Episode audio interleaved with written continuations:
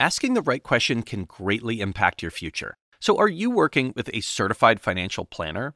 A CFP professional? Certified Financial Planner certification is the standard of excellence in financial planning. That's why it's got to be a CFP. Find your CFP professional at letsmakeaplan.org.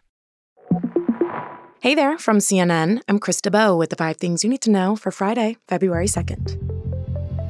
The economy kicked off 2024 with a bang. Today's labor report shows more than 350,000 jobs were added in January, which is a lot more than economists had predicted and the unemployment rate held steady at 3.7%, marking two full years of it staying below 4%.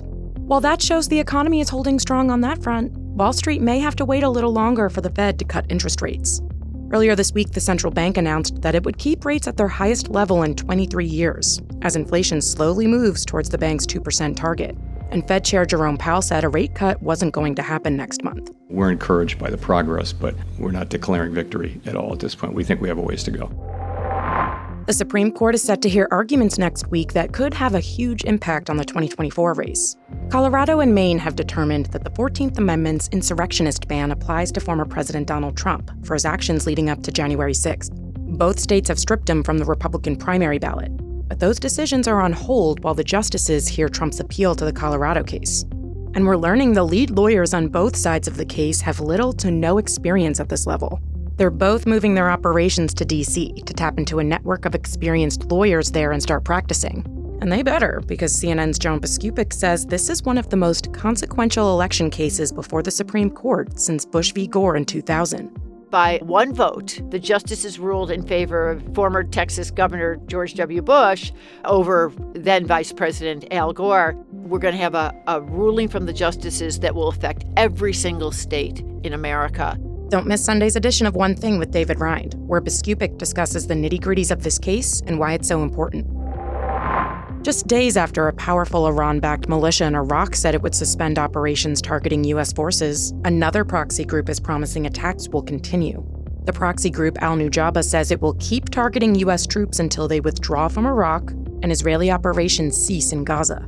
U.S. Defense Secretary Lloyd Austin addressed the recent attack that killed three American troops in Jordan. He said a multi tiered response is in the works. This particular attack was egregious in that it was on uh, the sleeping area of one of our base. It's time to, uh, to take away even more capability than we've taken in the past. U.S. President Joe Biden will honor the three fallen service members today at Dover Air Force Base in Delaware as their remains arrive back on U.S. soil. Calls are growing louder to deport a group of migrants accused of attacking two police officers outside a migrant shelter in New York City on Saturday. A senior law enforcement official says four of the at least seven people arrested following the attack are now en route to a California town near the Mexico border. The source says the four men used false names with the charity that bought them bus tickets. Investigators say they don't have the legal authority to chase or stop the men because the district attorney did not request bail and because the suspects were released on their own recognizance. New York Governor Kathy Hochul had these strong words in response to a question from a WCBS reporter. Get them all and send them back. You don't, you don't touch our police officers. You don't touch anybody. And New York City Mayor Eric Adams agrees. We should note, only the feds have the authority to deport people, and ICE won't unless and until there's a criminal conviction and time served. Efforts to reach attorneys representing the migrants have so far been unsuccessful. Up next, California could face dangerous flooding while the Northeast wonders where the snow at. Asking the right question can greatly impact your future, especially when it comes to your finances. So, are you working with a certified financial planner? A CFP professional who meets rigorous education, training, and ethical standards and is committed to serving your best interests to prepare you for a more secure future?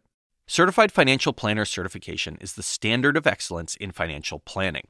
That's why it's got to be a CFP. Find your CFP professional at letsmakeaplan.org. A second and more powerful atmospheric river is bringing heavy rain and potentially life threatening flooding to Southern California this weekend. But in the Northeast, people are still waiting for a blockbuster winter storm even though they experienced some frigid temperatures and snow in January, as CNN's Mary Gilbert explains. Hi, Krista. Major snowstorms have eluded many of the largest Northeast cities over the last few winters, but historically, February does offer better chances for plenty of snow in the Northeast, as more major snowstorms happen in February than any other month. This is because ocean temperatures near the coast usually cool off by February, allowing coastal storms like nor'easters to tap into colder air and produce more snow. All right, that's all for now. I'm Krista Bo, and our next episode drops at 3 p.m. Eastern. Till next time.